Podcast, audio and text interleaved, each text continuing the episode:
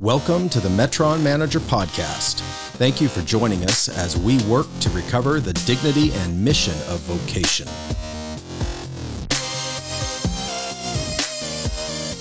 Learn more at metronmanager.com.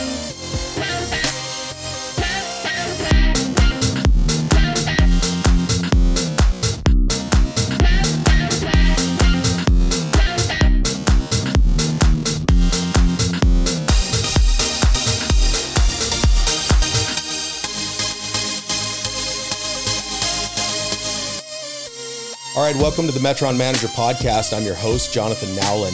Okay, on today's program, we have an incredible opportunity to hear from Reverend Dr. Rob Reimer. Dr. Reimer is professor of pastoral theology at Alliance Theological Seminary in Nyack, New York, and he was founding pastor of South Shore Community Church in Massachusetts. He's the founder of a ministry called Renewal International. Now, Dr. Reimer is also an accomplished author. His books include Soul Care, River Dwellers, Spiritual Authority, Calm in the Storm, Deep Faith, and Pathways to the King. Okay, so hopefully I did justice with that introduction. Uh, Dr. Reimer, welcome to the program. Uh, so good to be with you, Jonathan. Thanks for having me on. This is a real treat. You know, I've recently read your book, Spiritual Authority, and been really moved by that and impacted and I can't wait to hear some of your story. So, can you give us a little bit about your story and your background? Because the audience is going to hear you share, and they'll probably wonder where is this guy coming from. I mean, because you, from my experience, uh, your writing and your uh, preaching, you know, you speak with authority, you speak of authority, and people often wonder how in the world do you ended up in a spot like this. So, help our audience get a feel for where you're coming from. Yeah. So I actually grew up in the church. I was in the Christian and Missionary Alliance, you know, a fairly small denomination, a few thousand churches here in the US. Uh, but honestly, we believed in things like healing and things like that were part of our doctrinal statements. But we never saw anybody healed in my church growing up. We believed in salvation too, but I never saw any adults get saved in my church growing up except my dad at 11 years old. So honestly, I had this experience where there was a diff- disconnect between what I read in the Bible and what I sort of saw in my experiential level at church. Right. And uh, I started when I was 19. Uh, I had a, an experience where I surrendered my life to Christ. And I, I had this encounter with Jesus where the love of God was poured out in my soul and just transformed me. And honestly, I read the Bible differently. I went, wow. you know, too often, if I'm honest, what we actually were preaching in church was this is who Jesus was, hmm. and this is what Jesus did. But if Hebrews is correct that Jesus is the same yesterday, today, and forever, then the true message is this is who Jesus is and this is what Jesus does. Right. And that wasn't the message getting preached. And I honestly thought, I got to preach the true message. I got to preach Jesus, not the historic Jesus who once lived and did this cool stuff, but the risen Jesus who still lives and still does this. Well, the problem is that means you got to figure out how do we access the power of God in today's planet so we can present the gospel in a way that is authenticated by Jesus transforming presence once again. Wow. Well, that's uh that'll move you. that'll move you to reconsider some stuff. So did these uh kind of concepts you're wrestling with that all started after you really uh, came to the Lord in a, in a, legitimate powerful way? I mean, you're pretty young at that point, right? In the, did you yeah, start thinking 19. about this when you were young or yeah, well, you know, I started reading the Bible when I was 16. And right. so I was reading the Bible through every year. And I would honestly, I was struggling because I would read what the Bible said and I would see what was happening. And I was like, this, he, he doesn't seem to be the same God that I read about in the Bible. What's missing? And then finally, I went, uh, maybe the problem's on our half of the equation here, not on his half of the equation. So as a young as a young believer then studying this, did you know at that point you were going to be going into, you know, traditional full-time ministry roles or pursuing you know, seminary When degrees? I surrendered my life to Christ at 19, it came with a clear sense of calling. Okay. Literally just knew that I was called to go to ministry that day I surrendered. Wow. So I, you know, I trusted Christ when I was in second grade or whatever, but Right. I wasn't all in, sold out. I just went to church and believed this stuff, but it didn't shape my life until I had that encounter with Jesus. Right. Wow. That's amazing. So then you go on to uh, seminary to uh, a position in ministry. You know, how, you, you mentioned, I saw in your bio here that you helped found a church or you're a founding pastor of a church. When did that come around in your life? Yeah. So Jen and I got married when I was 25. Uh, we took a job right afterwards as an assistant pastor for a few years, but they brought me on staff with the intention of chan- planting a church. And so when I was uh, just about 30, we actually launched public services. Before that, we were behind the scenes starting small groups and reaching people for Christ. But then we launched public services when I was about 30 years old. So that would have been uh, 1995, October of 1995. We started South Shore Community Church. Wow. What an experience. And how long were you there uh, at that church? 20, almost 22 years. Okay. So we were there for a long time, and there was a lot of ups and downs and goods. And first 12 years sailed along, and a lot of people came to faith in Christ. Lives were being changed. A lot of good things were happening. But you know, the reality is, I wasn't in it to just grow a church. When I was 24, I was alone with the Lord in a prayer closet at the seminary, and I heard the Lord speak. And he said to me, You're going to plant a church, you're going to teach at seminary, you're going to write books, and you're going to speak to leaders internationally. Everything you do, do for the purpose of revival. And I was, you know, 24. And I literally just said to the Lord, I'll do whatever you want me to do, but I'm never going to push my own doors open because I never wanted selfish ambition to rule the day or to direct my life. And so I said, if you open the doors, I'll walk through them. And just one by one, they just started coming open. Uh, you know, opportunity to plant a church. Church started growing, good things were happening. And I got invites to start speaking at seminary and start doing classes at seminary. When I was 40 years old, I sensed a release to write. And uh, I just said to the Lord, if that's you, then give me confirmation. I had one lady that I don't really know. I'd only met her a handful of times, wrote me an email. She said, I was out taking a walk, heard the audible voice of God. God told me to tell you to write a book. And she was very apologetic. And Yeah.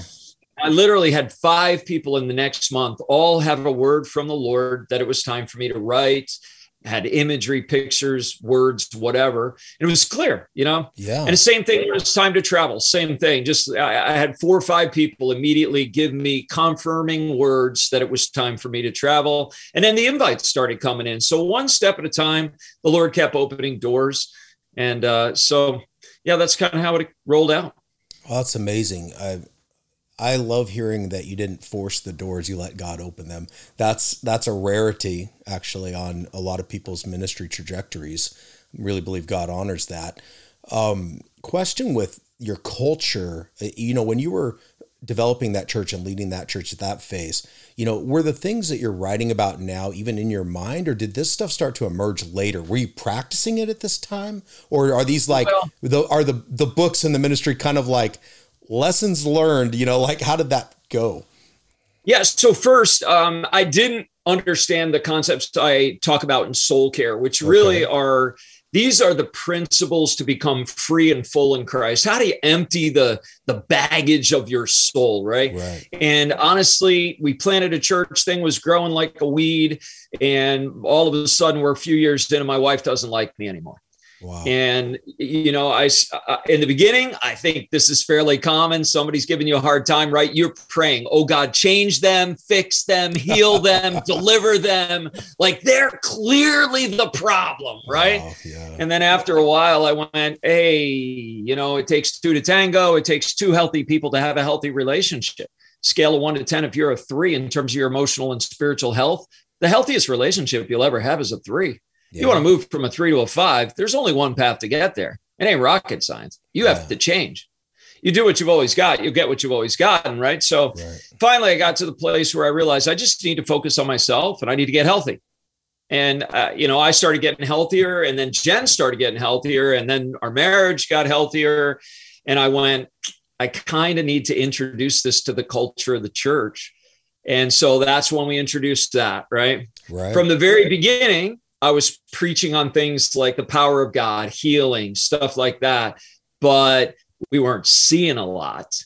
And, you know, and that was part of the problem. Really, I, I, I got to a place, Jonathan, where I became uh, discontented. And I would say in the beginning, it was probably holy discontent and became unholy discontent. I really okay. took offense at God. Interesting. And the reason I was discontented, while the church was growing, people were going to hell in a rocket ship in New England.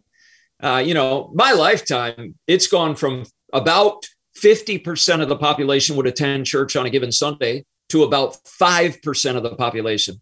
So our church, wow. little church, is growing, and the entire population of New England is just, you know, setting sail from church, man. We're, we're breaking, we're breaking free. And I went, this isn't what I signed up for. Hmm. You know, you told me that everything I did was for revival. And I started wrestling with God and one night, the Lord woke me up in the middle of the night and he said to me, I need to teach you spiritual authority.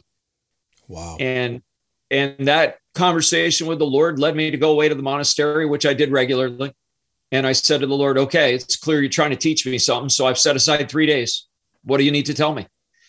And uh, part of what he said to me was study Moses. He holds the key. And I studied the life of Moses. And what I discovered, if I can simplify the point, is that Moses is not a story of a man of prayer that developed authority. It's a story of a man of intimacy hmm. that developed authority. The story of Moses is a story of a man who is an intimate friend of God's. And the key phrase there is his face. In the first encounter with God, he hides his face. And then later on, he becomes a face to face friend with God. Right. And it's the intimate connection with the Father that produces authority in Moses' life. And, you know, I realized at that point in my life, a lot of my prayer life sounded like seeking the hands of God. God, give me this. God, help me here. God, provide this. God, give me wisdom. God, heal this person. God, help with this problem. And finally, I went, if I had any other human relationship where all I ever did was help me here, do this, fix this, it would never have a good relationship with that person. They get sick of it, right? And I thought, I need to seek God for himself and I need to seek his face for intimacy and not simply seek his hands for what he can do for me.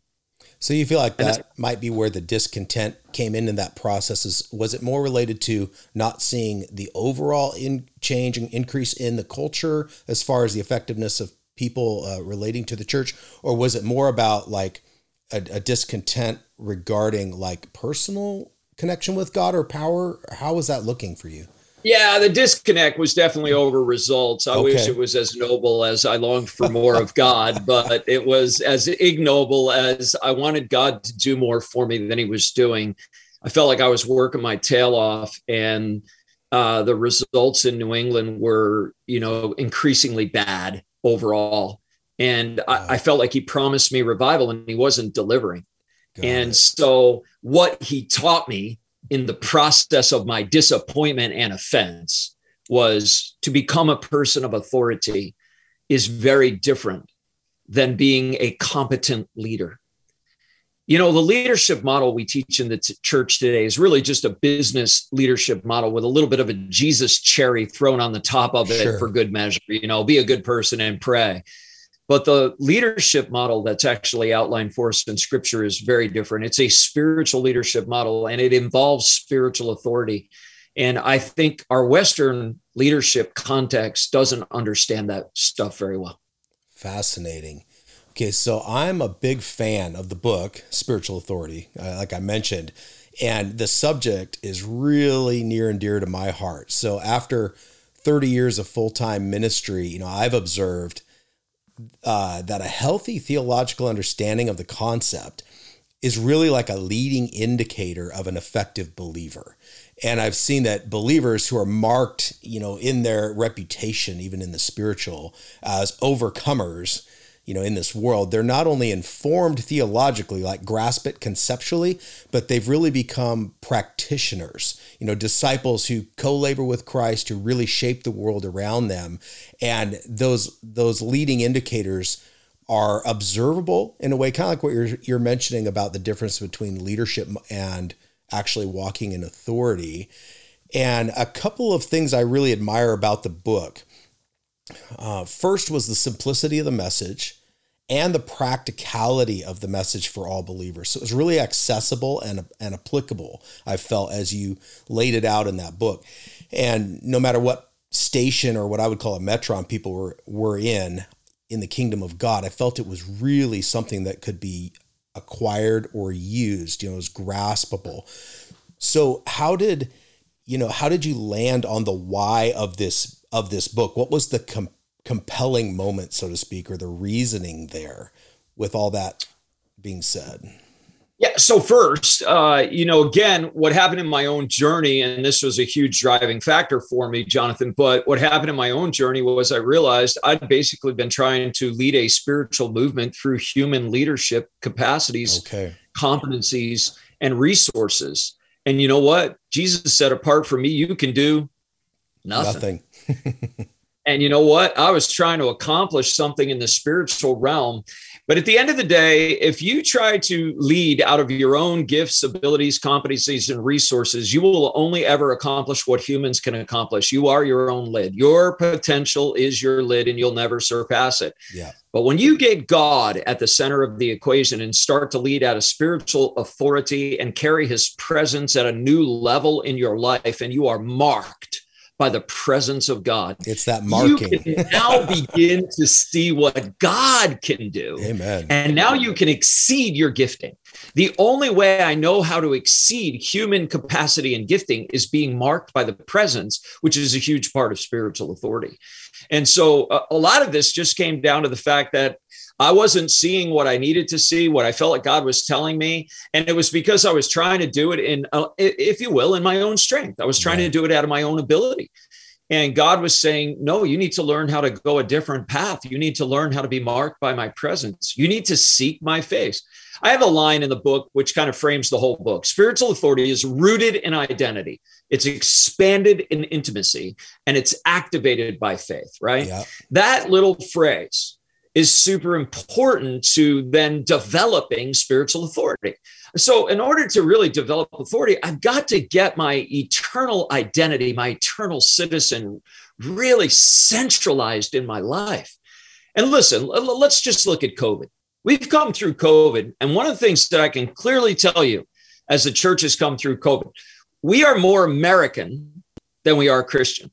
Right. In some cases, we're more Republican than we are Christian. In other cases, because I'm around the New York City area, and I'm just going to tell you, lots of inner city people are more who are Christian are more Democrat than they are, you know, Republican. So we're either more American or more Republican or more Democrat than we are Christian. But hear me, man. During COVID, we've been more white, black, Asian, and Latino than we have been eternal citizens of heaven. Hmm. We've got to make our eternal citizenship in Christ our preeminent identity. It has to be the prioritized order of living. This is what it means to truly be a Christ follower. This is why Jesus looks at his followers and goes, If you don't hate your mom and dad, you can't follow me. Well, you didn't hate your mom and dad. What's his point? His point is your loyalty to me has to exceed every other loyalty that you have in your temporal identities, because this is your eternal identity. And so, you know, there's been a bunch of shifting that took place. When I started going through that, then I started seeing a release of God's supernatural presence and power in life like I had never seen before. But not until I really was marked by his presence, developed authority, really centered on my identity in Christ, really pursued him with face to face intimacy, not just his hands and then started activating faith at a whole new level. Wow, that would be a game changer. And I, I doubt that many people have ever heard this presented, especially like, you know, as simply as you're putting it. And and uh, they probably never observed that kind of impact or change in anyone else's life. They may not even know that that's available. And so this is really helpful because I think a lot of people live almost in the fear or the dread of that lid, that self imposed lid that you're describing, and not thinking there really is no other way. So I just have to maximize what I can do under that lid, whether that's a bunch of seminars, books, training, personal development, self help, whatever, thinking I just got to get as close to that lid as humanly possible, the human. Yep. Condition lid and never realizing, like you said, this is the way to exceed your gifting this is where yeah. God's intention is. Yeah, so think about Moses, right? Think about Moses, Exodus 17, very famous passage. Joshua's going down below, fighting the first battle. Moses up on a mountainside. As long as he has his hands raised, Joshua's winning the battle. By the way, in his hands is the rod of authority. Hmm. As long as his hands are raised with the rod of authority, Joshua wins the battle. He lowers his hands because he's an old guy. He gets tired, sits down on a rock. Joshua starts to lose. I think Aaron and Hur probably put this together like, hey, you need to raise your hands here. Let us lift your hands up. So they do. And at the end, the ESV captures the phrase in Hebrew. And the phrase that they use at the end of that story in Exodus 17 is this a hand upon the throne. See, that's yeah, spiritual that. authority. That's right. Spiritual yeah. authority is the capacity to touch heaven and change the outcomes on earth. But you see, how did Moses get there? The answer is that face to face intimacy that you see in the story of Moses. He went from a man who hid his face from God because of his shame to a man who pursues God face to face and becomes a face to face friend with God. And that is what enables him to touch heaven and change earth. That, that's really the key. There's got to be a development of authority that allows you to exceed your gifting. And in that, what's happening is you're being marked by the presence of God. Right. Right. And that that concept, I love that concept of, you know, touching the throne of heaven and, you know, touching the condition of earth, so to speak. That's actually at the uh, an element that's really at the heart of my most recent book on the Metron concepts. But I I uh I really resonate with that because I see that also, you know, some people might think well, yeah, that's Moses, or yeah, that's him saving a nation. But that's just as relevant to somebody laying their hand on their three year old in their family. Yeah. Or praying through a work environment situation Absolutely. that truly is a spiritual battle yeah. and seeing that battle shift, right? He literally saw the outcome of a battle shift in the physical realm because of his spiritual authority. Uh, and then think about the disciples, right, Jonathan? The disciples, I mean, they're a bunch of fishermen, and, you know, these are very regular dudes. They are not superheroes, man. They don't have any big S on their shirt. There's no capes going on. These are normal, everyday blokes. And yet, Jesus in Matthew chapter 10 says to them, I give you authority to drive out demons, heal the sick, save the lost, set the captives free. That's yeah. the work of the church. And, you know, it wasn't because they were superstars. It wasn't because they had unusual talent. Probably the only one of the disciples, the early church leaders that had truly unusual gifting was the Apostle Paul. The rest of them are super ordinary, normal folks, That's man. Right. That's why he chose them. And yet, when they're marked by the presence, the Spirit comes on them, there's an anointing. That's the marking of the presence. And they learn how to use spiritual authority. Now, all of a sudden, supernatural activity follows their ministry. Right. Yeah, it's it becomes that leading indicator concept that I, I was mentioning there. I really resonate with that. You know, one of the things I've run into when introducing or talking about these concepts about spiritual authority is cultural misperceptions. Now, you touched on this early on in your book, and I think this would be really helpful, particularly for our audience here. A lot of young professionals, different folks like that, who uh, they don't understand the distinction between authority and authoritarian. And yeah. they immediately compartmentalize anything to do with the word authority, even spiritual authority, as somehow a negative because authoritarian carries such a negative connotation. And I think it would be really helpful if you could maybe unpack that a little bit for believers about why authority is not a negative when they think because yeah. when they hear that word they usually think the lights that come on are abuse of power control manipulation all these things and they have, they don't even they don't have a data point to reference to even and so how do we unpack this for people yeah. So, one of the things that I teach and believe to my core is the true spiritual leader is the most magnanimous person that walks into the room. That magnanimity, large hearted, noble, gracious, okay. right? Full of love. They're the most magnanimous person that walks into a room. Hear me for a second. When you forfeit magnanimity, you forego spiritual authority and you move to control. Interesting. Okay. And so when you see people moving to authoritarianism, they're actually moving to dogmatism, just strong opinions that aren't measured and marked by the presence of God that produce a weightiness to their opinions. Their opinions are weighty in a domineering, dogmatic way. They're forcing it and they move towards control. But that's not Jesus, man. Jesus walks into a room and everybody said about Jesus all the time. No one ever spoke with him, taught like he taught with such authority. That is, his words were marked, dripping, soaking with the presence of God, and therefore carried a weightiness. There was an ancient, weighty wisdom that when Jesus spoke, a heaviness came into the room and everybody went, man, no one talks like that. No one teaches like right. that. There's there's a marking on his words. That was true authority, but it wasn't domineering. It wasn't producing fear in the followers that if I don't follow, I'm going to get beat up. I'm going to be shamed. I'm going to get some sort of re- repercussion. That's classic control that actually comes out of human leadership and authoritarianism, right. but not spiritual authority.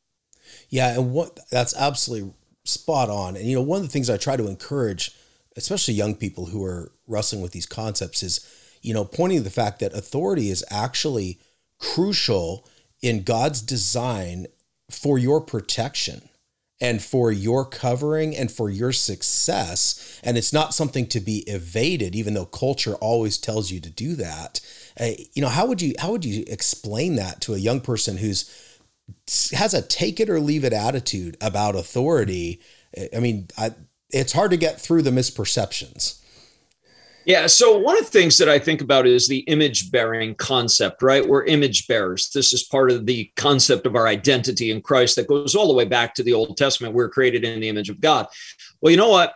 What this means is, therefore, we carry a degree of sovereignty. Now, work with me for a second, right? God is a sovereign. Therefore, you're created in his image. You carry a degree of sovereignty. Now, hear me for a second. He's the ultimate sovereign. You don't carry sure. the level of sovereignty that God has, but you have a degree of sovereignty. That has two implications. First implication, you have choice. You know, God has ultimate choice. God can do anything he wants that doesn't violate his own ways of doing things and his own character. Right. Okay. Now, you can't do anything you want. You can't become a bird today if you want to, or anything like that, but you have volitional choice. You have authority over your choice. Listen, there's a great book that was written a long time ago, Man's Search for Meaning, Viktor Frankl, right? This guy was a Jewish concentration camp survivor. And when he was in a Jewish concentration camp, one of his premises is this the, the Nazis could take away all kinds of stuff from him. His possessions his family his life his health etc his dignity. But hear me this is what he said. They could never take away my choice on how i chose to respond to them. Hmm. so i chose to respond to them with dignity even though they were not dignified in their treatment of me. That right. is brilliant. He understood the concept of free choice that he was created as an image bearer and he had choice right? Well the second thing that this implies is that you have authority. God is a sovereign, He has authority. You were created in His image, you have authority. Listen, to forfeit your authority is to allow the enemy and the prince of darkness to flood the gap in areas where you are assigned to bring leadership. If you forfeit the right to use your sovereign given spiritual authority, you are giving up territory to the enemy of our souls. part of the reason why the world's a hot mess is because there aren't enough believers out there that are marked by the presence and carry true and authentic spiritual authority that can push back the gates of darkness. And remember, that's what Jesus said. That's he said, right. The gates of hell will not prevail against you. The gates of hell, they're the fortress. We're on the attack. We have authority. We have an assignment. We have a commission.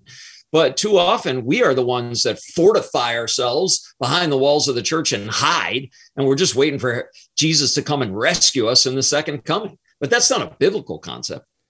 Man, that's, you know, and that's so powerful. I, one of the things I have, I really exhort young people with is like, hey, you you can't have authority unless you're submitted to authority. It's a downline. And, and, the submission part is the part that gets everybody. Nobody wants to submit to anything. They they want the they want the king without the kingdom, or the kingdom without the king. You could, should say. And you yeah. know, within the kingdom, there's an authority structure that flows from the king. And I've found that to be the toughest part to get people to be okay with the concept, the proper concept of submission. Yeah. So two, maybe you have three thoughts on that. First thought. So uh, uh, in Matthew chapter 28, Jesus says, all authority on heaven and earth has been given to me. Therefore, all authority is delegated to us. Right. And the only way you can access it is through submission. Okay. As a matter of fact, in that same passage, he, he said to the disciples, teach them to obey everything I have commanded you. Yep. That's submission. Okay. Then you think about Matthew 16, right? Jesus, one of these passages where Jesus talks about the keys of the kingdom and, and he's talking about the authority that he has given to the church. The very next scene in that, he tells me he's going to die. Peter looks at him and goes, Oh, not you. No way. You can't do that. That's not what messiahs do. And Jesus looks at him, rebukes him, says, Satan, get behind me. And then he teaches them that if they're going to truly follow him, they must pick up their cross and follow him. Hear me. What he's saying to him is you don't get to use the keys of the kingdom unless you take the way of the cross. Yeah. There is no authority without submission. Okay. And I'll give you the last thought that I have on it, and that is this I think your self life, that is the part of you that is self dependent, self reliant, self sufficient, self centered, selfish, your self life. Okay. Your identity that's false, that's rooted in a self life. Your self life is most strongly formed in your greatest area of childhood wounding. Hmm. Now, the reason for this is because when you're a child, you don't have the capacity to process that wounding. So when you have frequent, painful childhood wounding, you start to develop barricades, fortresses, sure. walls, protections, coping mechanisms. You build a self life. Now, hear me, here's the problem. Because it happens when we're children, what ends up happening is we so integrate this as part of ourselves that we think, well, that's just the way I am. We don't see it as this is dysfunctional, this yeah. is broken, this is self-reliance, self-dependence, etc. Now, as long as we are self-reliant, self-dependent, self-sufficient, Christ cannot be formed in us. Sure. The only way Christ can be formed in us is if we die to self. We must die to self in those areas where self was formed so that Christ can be formed in us so we can become truly identified with him. That's where identity is formed in Christ and where authority starts to develop. Yeah, absolutely. Wow, that's a great presentation of that concept. I'm hoping that my audience will latch onto this so that it's not complicated, but it's doable. And I, you know, one of the one of the last things that really was on my heart to uh, pull out from your book was this concept of co-laboring with God. Once you know, uh, given given once someone's embraced the understanding of operational spiritual authority, and they're beginning to realize, okay, I have something to do here. I have responsibility in this, and that then this idea of co-laboring begins to emerge and I, liked how you presented it in the book and how you outlined it. And I've also found though that in a lot of Christian culture, there is zero uh, paradigm about co-laboring. And, and I emphasize it tremendously in my own work, my own writing, but I've also found that it seems to come across as quite a new concept. Has that been your experience, or how do you present co laboring uh, based on kind of the context of what you're sharing here?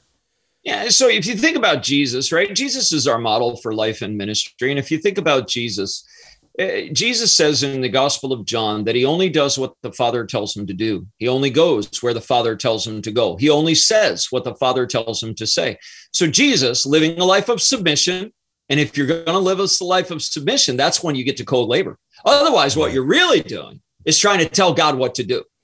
you're trying to get out there and make something happen in the flesh with your own human abilities and reliance. And then you're asking God to bless it. But if you're going to really co labor, it begins with that submission, and you're simply looking for what the Father is doing. Right. And then you're joining him in his activity. And that's what Jesus does. Well, you know what? The Father always gives us strength for what he assigns to us. But not every need is our assignment. That's right. Not, not every battle is given to us by God. Right. And so part of what I need to do is sort that out and go, okay, what is the Father calling me to do? And then I need to join him in that. And this part of co laboring, it's learning how to live a life reliant, dependent, in step, to use Paul's words, mm-hmm. with the mm-hmm. Spirit. And this is really when we start to see the empowerment of God. God empowers what he wants to accomplish. Yeah. And that intimacy is the key to that, even with co laboring, to find out what what am I to do? What do you want to work with me on or in? And, yeah.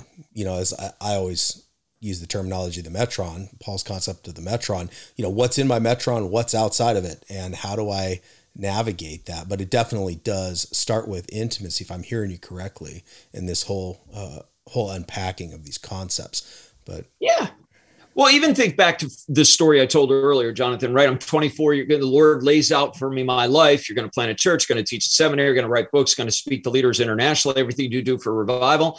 Notice my response, right? I said, I'll do anything you want, but you have to open the door. Right. I understood, even at 24, my incredible propensity to make it too much about me. Right. You know, listen, the greatest problem in the church today is we're making it too much about us. It's about our ideas, our opinions, our strategies, our strengths, our competencies, and we're not mixing Jesus at the center of this thing. And I just went, I'll do anything you want, but you have to open the doors. And literally every step of the way, he opened it, he led, he confirmed it when he was leading, and I stepped in and he blessed it. But I'm just in step with the spirit. That's really what I want to try to do. And I don't get it right all the time by any means. No one does. But boy, if you have that as a goal, it's a lot more likely you're going to get it right. Yeah, if you're submitted, you got a chance. that's that's where it starts. Submitted and listening and just saying, "I'm here to obey. What do you got? I'm in." Right. You know, so think about Ephesians 2:10, right? Where God goes before us and prepares good works for us in advance to do. I mean, think about this concept. But every single day of your life and my life, God has an assignment for us, various assignments for us that He wants us to step into that He's already prepared and ready to bless. Yep. but right. so often we're not on His agenda, we're on our own agenda, and we're trying to get Him to bless what we want rather than get involved with what He's already prepared. Yeah, absolutely. Absolutely, man. That is like a key to a number of areas, and one of them would be the blessing we're seeking in life. It sounds like right there. Uh, yeah, you know, I like to say the secret of success is to find what God wants and do it. Yeah. And he invites us to do it with him, to not have to do it on our own strength, not yeah, yeah, it's brilliant, it's beautiful. And it's simple, but you know, the hard part's actually making sure you're hearing correctly from the Lord. And you're not always going to get it right. He's got lots of grace. Yeah. But at least try. So if I hear you right, if you don't know what to do, so to speak, to step into this area of developing an understanding of spiritual authority, at least lean in on the intimate relationship with God step and then make, you know, put a lot of effort into that if even if you don't understand the rest of it yet. Yeah, you know, if you start really by seeking his face, not his hands. Yeah. And uh, you know, trying to hear his voice, what is he calling you to do? What are the promptings, leadings? What is he prepared for you today? And step into it. Um, and some of that, I mean, this is where your identity has to get really squared away. Because you know what? Sometimes God calls you to take risks, and you're you're going to be nervous. Sure. Uh, sure. It's gonna you're gonna be like, oh my gosh, I don't know. Is that God? Is that me? I'm not sure. So you have to have a security And that security comes from knowing you're deeply loved. And it's got to be really in your heart, not just something you know cognitively to make you secure. Oh, that's really good. That's really good. Well, thank you so much for helping establish such a healthy baseline here in this audience for understanding spiritual authority. Uh, the book is really valuable. Your ministry is incredible. Encourage everybody to uh, check out your materials, your resources, and and highly encourage my audience to to read or do the audiobook version of spiritual authority. It's a game changer and it's really fun. And one of the things i really enjoy about the book is the amount of stories you put in and the amount of testimonies and a lot of personal testimonies and personal experience. Was was that a little bit um like vulnerable for you to put those in or how did you feel about putting in a, so many intense incredible illustrations yeah, so um, that's kind of been something again that I felt like the Lord had called me to do is to share my testimony all the way through. So this one uh, is vulnerable, but all my books are like Soul Care. I'm talking about our marriage struggle and how I ended up seeing my issues in it, and I talk very openly about my w- issues. And humility begins with honesty, and it ends with responsibility. Yeah. Too often in the church, we have this false sense of humility God loves honest people. Just be real. Yeah. You know, and don't make it too much about you. Just be honest. Just be honest about your flaws. And, you know, so, anyways, yep, yeah, just super honest. But I don't, no, I don't really find it difficult at this point in my journey. No. That's great. I loved it and I was really inspired by it. Uh, I love sharing testimonies as well. So I resonated with that. And I think it'll make it a really compelling read for people. So, uh, well, Thanks, Jonathan. Dr. Reimer, thank you for your time and your investment in this audience. Really appreciate it. Glad to be with you today. Thanks for the opportunity. Thank you for listening to the Metron Manager Podcast, presented by Jonathan Nowlin and the Metron Manager Project. Remember, God has given you permission and a commission to work. Learn more at metronmanager.com.